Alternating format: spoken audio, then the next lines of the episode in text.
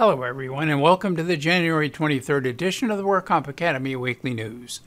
I'm Renee Folse, an attorney with the Floyd Skeren Law Firm. Thanks for joining us today. So let's get started with our litigation report.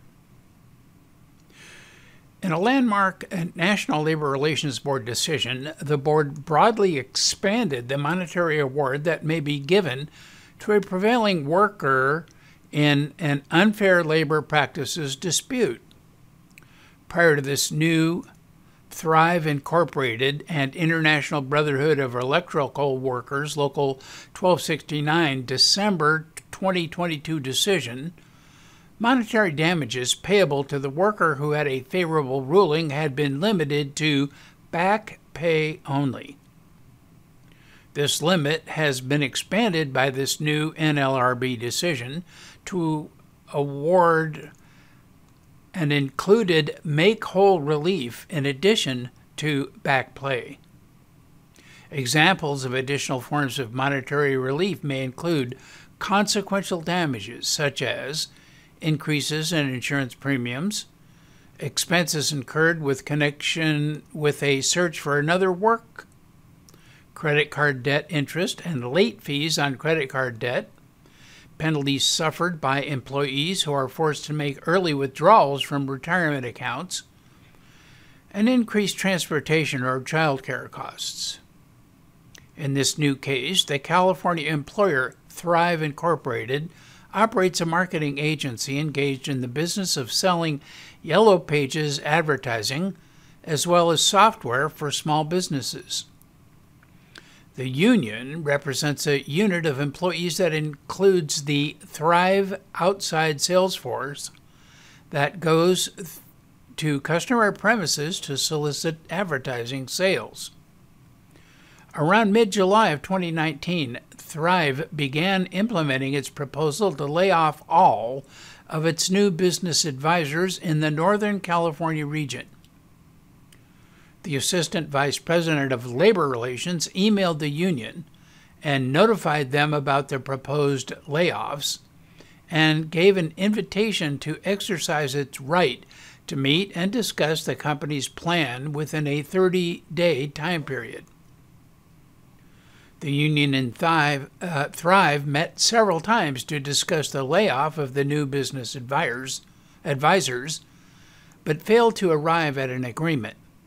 So Thryv then unilaterally implemented its layoff decision just nine days after the first bargaining session. In proceedings filed against the employer, the trial judge did not find this to be unlawful, but the NLRB reversed and found an unfair labor practice.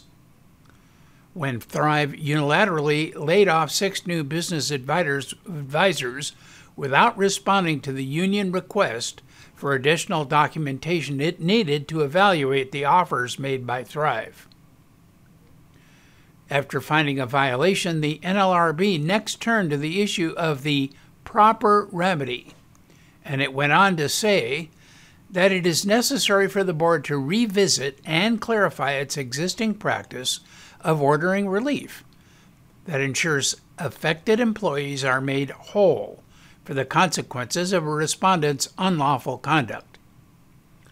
The board had previously issued a public notice and invitation to file briefs, which shot, sought amicus briefing on whether the board should include, as part of its make whole remedy, relief for consequential damages.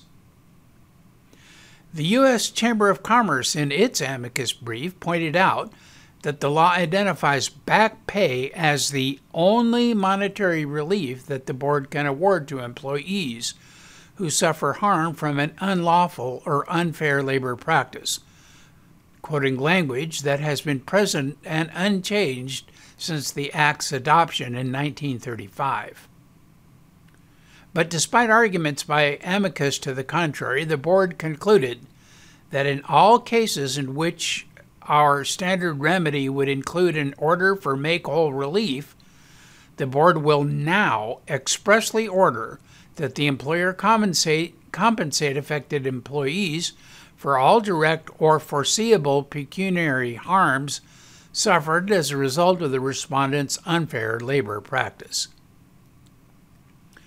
The NLRB supported their ruling by noting that the Supreme Court of the United States has held that it has authority to fashion such a remedy, which is a broad discretionary one, and then it is supported by several other case decisions.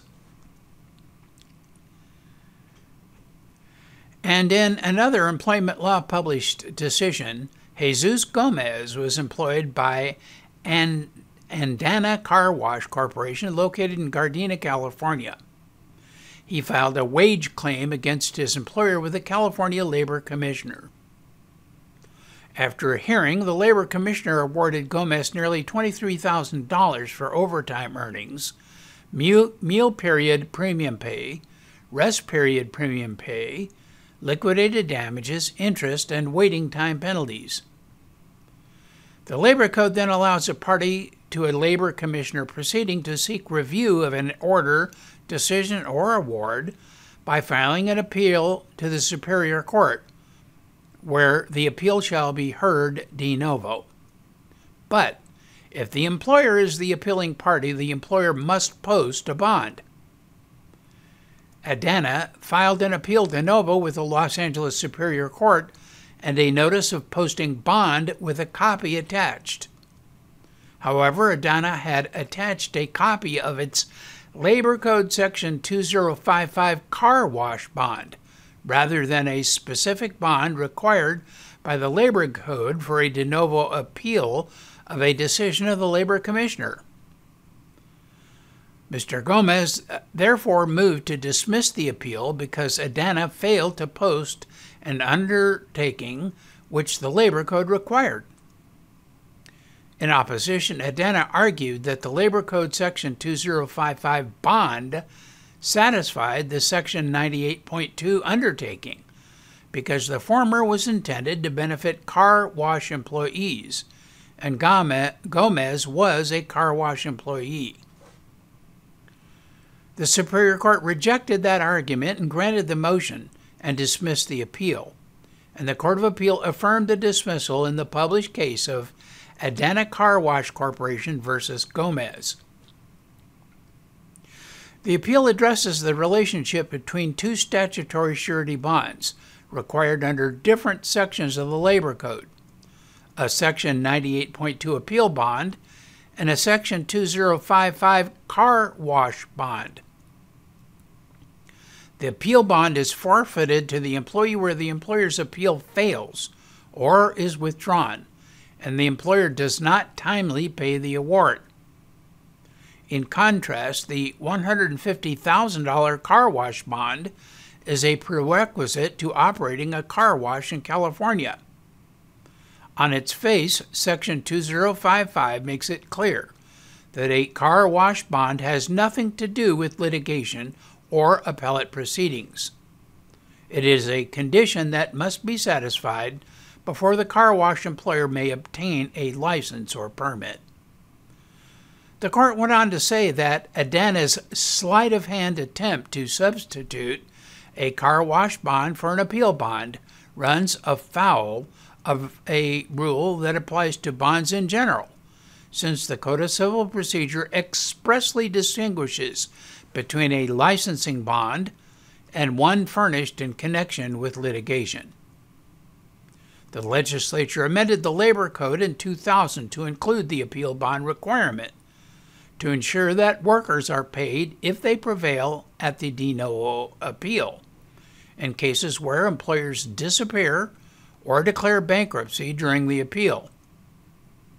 According to the legislative analysts, when the appeal bond was being considered, there was evidence that unscrupulous employers, particularly those in the underground economy, were filing frivolous appeals of labor commissioner decisions with the Superior Court in an effort to drag out litigation and hide assets so that workers would not be able to collect on judgments, even if ultimately successful on appeal.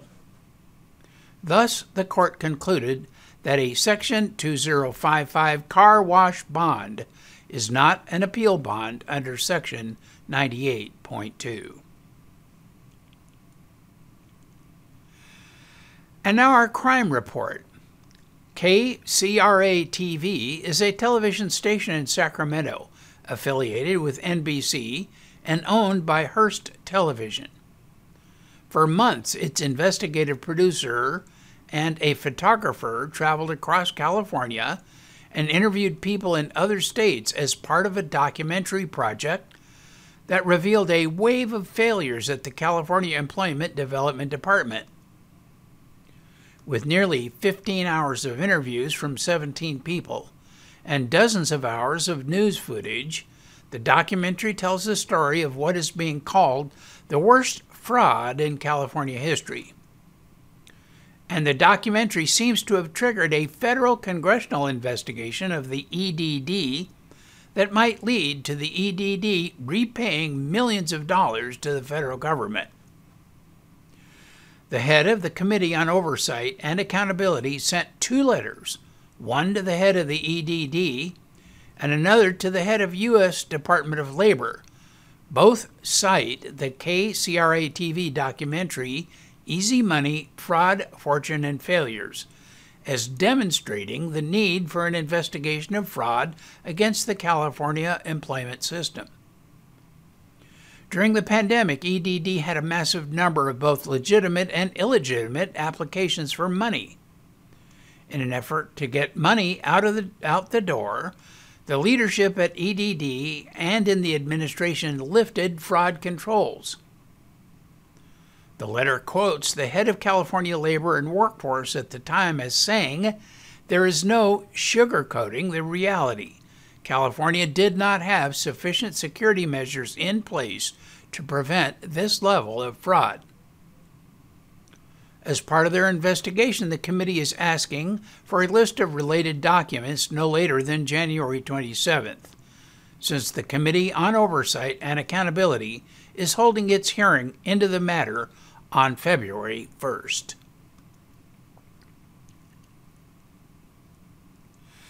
And in regulatory news, claims administrators were sent a reminder by the DWC that the annual report of inventory must be submitted in early 2023 for new claims reported during 2022.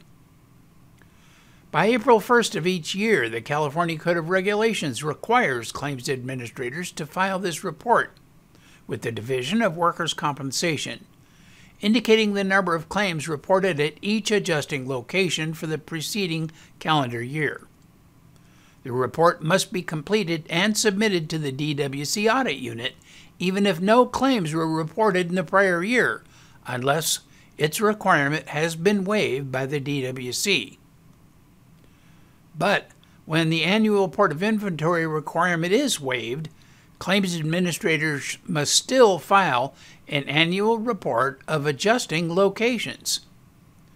This report also must be filed annually on April 1 of each calendar year for the adjusting location operations as of December 31st of the prior year. Claims administrators are required to report any change in the information reported in the annual report of inventory or annual report of adjusting location within 45 days of the effective date of a change.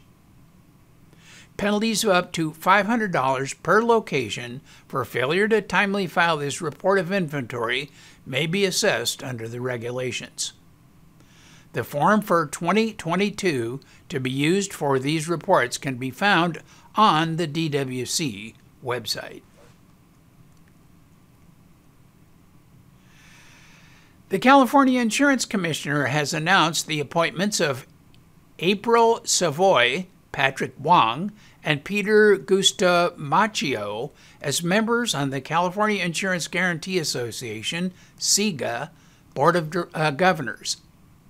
CIGA comprises of all insurance companies admitted to sell homeowners, workers' compensation, automobile, and other specified property and casualty lines of insurance in California.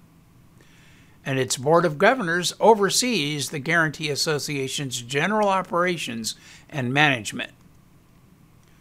April Savoy is Senior Vice President and Deputy General Counsel at Allstate Insurance Company, where she serves as Secretary for the Allstate's Health Benefits and Financial Services subsidiary boards, and is a working group member of the Environmental, Social, and Governance Steering Committee.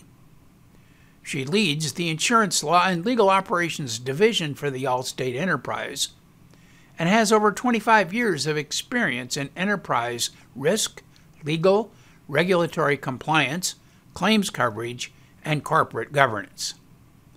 Savoy has be, been appointed to the CIGA Board of Governors in the Member Insurance Representative seat. Patrick Wong is Senior Vice President, General Counsel, and Secretary for CSE Insurance Group. He has over 20 years of experience in insurance and is a member of CSE's executive leadership team, leading the corporate department, which includes legal, governance, compliance, quality assurance, and internal audit. Wong has been reappointed to the CIGA Board of Governors as a representative of CSE Insurance Group and a member insurance seat and, Be- uh, and Peter Guastamacchio is Chief Investment Officer and Treasurer for the State Compensation Insurance Fund, overseeing a multi billion dollar investment portfolio. He has 40 years of experience in finance, including over 20 years of experience in the insurance industry in both publicly traded insurance companies as well as a public state fund. Guastamacchio has been reappointed to the CIGA Board of Governors as a representative of the state fund in a member insurer seat. And in medical news, Sedgwick and the Disability Management Employer Coalition, DMEC, announced the release of a new study, Long COVID Assessing and Managing Workforce Impact. This white paper is the product of months of information gathering and analysis by leading disability, clinical, research, insurance, government, and other workplace experts. It also includes the results of a 2022 DMEC Pulse survey on current employer practices to accommodate and assist employees with long COVID. These two organizations convened a group of nation's employers, researchers, clinicians, and others to develop a pathway for dealing with long COVID. The mission of the Long COVID think tank was to share answers to difficult questions and recommend effective solutions and strategies to help employees with long COVID remain on the job, return to work in an effective and productive capacity, or access leave if they are unable to work. The think tank's work encompassed exploring the current and future problems long term COVID presents to employers and employees, developing a consensus definition for long COVID to guide employers' actions, identifying long COVID symptoms and phases to support benefit design strategies, summarizing the most credible research on the prevalence and impact of long COVID assessing stay at work and return to work challenges, and highlighting emerging best practices and steps for employers and absence management professionals to consider. COVID 19 has claimed the lives of millions of people, disrupted economic activity, and imposed large financial costs on governments, employers, and other organizations. While the COVID 19 pandemic may be over, the endemic phase has just begun. For the millions of employees who have or will have long COVID, the difficult to diagnose and often debilitating illness that induces long term symptoms and impedes work and productivity. The long term COVID is used to describe the disease when symptoms last beyond five weeks. The Kaiser Family Foundation reported that long COVID has been described as our next national health disaster and the pandemic after the pandemic. While estimates vary on how many people in the U.S. suffer from long COVID, The General Accounting Office, GAO, puts the number at 23 million. The conclusions of experts from Walmart, Johns Hopkins University, the Hartford, and other leading organizations convened by DMEC and Sedgwick are sobering, and there is no question that long COVID cuts deeply into employee productivity. The Centers for Disease Control and Prevention found that one in four adults with long COVID report significant limitations on day to day activities. Employers' efforts to accommodate employees with long COVID have revealed significant shortcomings. According to the latest DMEC Pulse survey, only 10% of respondents have an existing program to assist employees with long COVID and most employers lack formal, best practices, stay at work and return to work programs. The report, Long COVID Assessing and Managing Workforce Impact, includes lists of accommodations employers should consider as they help those with long COVID return to work and stay at work. The white paper recommends flexibility, creativity, and the need to educate managers about long COVID symptoms and accommodations, and is free to download on the DMEC website. Surgical volume, the frequency with which surgeons and surgery centers perform complex surgical procedures, is a key determinant of healthcare quality. The Agency for Healthcare Research and Quality, AHRQ, includes how many times have you done this procedure as one of the 10 questions patients should ask their doctor?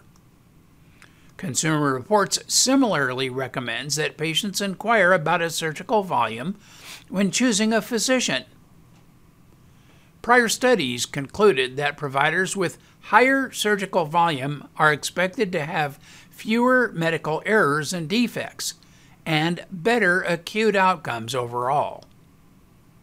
However, existing studies have only been able to leverage relatively small samples of data for specific surgical procedures. So, in a new paper on this topic, Clarify Health used a large observational sample of national health insurance claims for patients undergoing hip and knee replacement surgeries in 2021. Hip and knee surgeries are the most common elective orthopedic surgical procedures where provider choice is possible for patients. It found that low provider surgical volume negatively impacts post acute outcomes across inpatient and outpatient settings, even after it controlled for patient characteristics and other factors. And it found that treatment by higher volume surgeons is particularly important for more cl- clinically complex patients. For both hip and knee replacements, higher provider surgical volume is associated with better outcomes across multiple dimensions and multiple care settings, even after adjusting for differences in patient characteristics.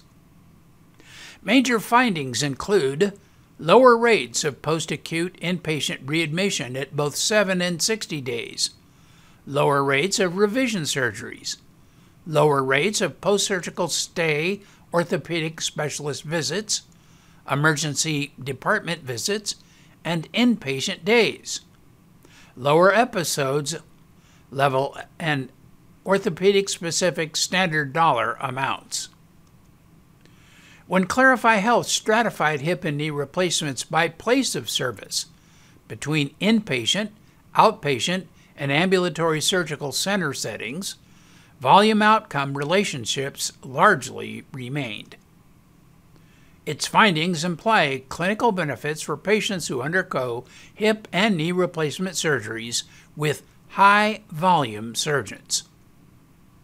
Payers and health systems have begun to concentrate volume of surgeries and other procedures at specific sites within their networks, or referring to these locations as centers of excellence. Centers of excellence have higher relative volume, are actively educating care teams about best practices, and current medical research, and often obtain special accreditations from national organizations, and consistently generate improved outcomes versus lower volume sites of care. Kaiser Health News reports that a smartphone may become the next doctor's office. Their story notes that fingertip pressing against a phone's camera uh, lens can measure a heart rate. The microphone kept by the bedside can screen for sleep apnea. And even the speaker is being tapped to monitor breathing using sonar technology. This data can be conveyed remotely to a medical professional for the convenience and comfort of the patient, or, in some cases, to support a clinician without the need for costly hardware. But some experts say that using smartphones as diagnostic tools is a work in progress. Although doctors and their patients have found some real world successes in deploying the phone as a medical device, the overall potential remains unfulfilled and uncertain. The apps then use artificial intelligence software to analyze the collected sights and sounds to create an easy connection between patients and physicians. Earning potential and marketability are evidenced by the more than 350,000 digital health products available currently in app stores. According to the Pew Research Center, most Americans own a smartphone, including more than 60% of people 65 and over, an increase from just 13% a decade ago. The COVID 19 pandemic has also pushed people to become more comfortable with virtual care. Some of these products have sought FDA clearance to be marketed as a medical device. That way, if patients must pay to use the software, health insurance are more likely to cover at least part of the cost. But how the agency handles AI and machine learning based medical devices is still being adjusted to reflect software's adaptive nature. Ensuring accuracy and clinical validation is critical to securing buy-in buy-in from healthcare providers and many tools still need fine tuning, according to a professor of medicine at the University of Washington who is testing contactless measurement of blood pressure, heart rate, and oxygen saturation gleaned remotely by way of zoom camera footage of a patient's face. Big tech, tech companies like Google have heavily invested in researching this kind of technology catering to clinicians and in home caregivers as well as consumers. Currently, in the Google Fit app, users can check their heart rate by placing their finger on the rear facing camera lens or track their breathing rate using the front facing camera. So, for example, instead of using a blood pressure cuff, an algorithm can interpret slight visual changes to the body that serve as proxies and biosignals for the patient's blood pressure. Google is also investigating the effectiveness of the built in microphone for detecting heartbeats and murmurs, and using the camera to preserve eyesight by screening for diabetic eye disease. The tech giant recently purchased Sound Life Sciences, a Seattle startup with an FDA cleared sonar technology app. It uses smart devices speakers to bounce inaudible pulses off a patient's body to identify movement and monitor breathing. Binah.ai, based in Israel, is another company using the smartphone camera to calculate vital signs. Its software looks at the region around the eyes where the skin is a bit thinner and analyzes the light reflecting off blood vessels back to their lens. The company is wrapping up a U.S. clinical trial and marketing its wellness app directly to insurers and other health pro- uh, companies. So that is all of our news and events for this week.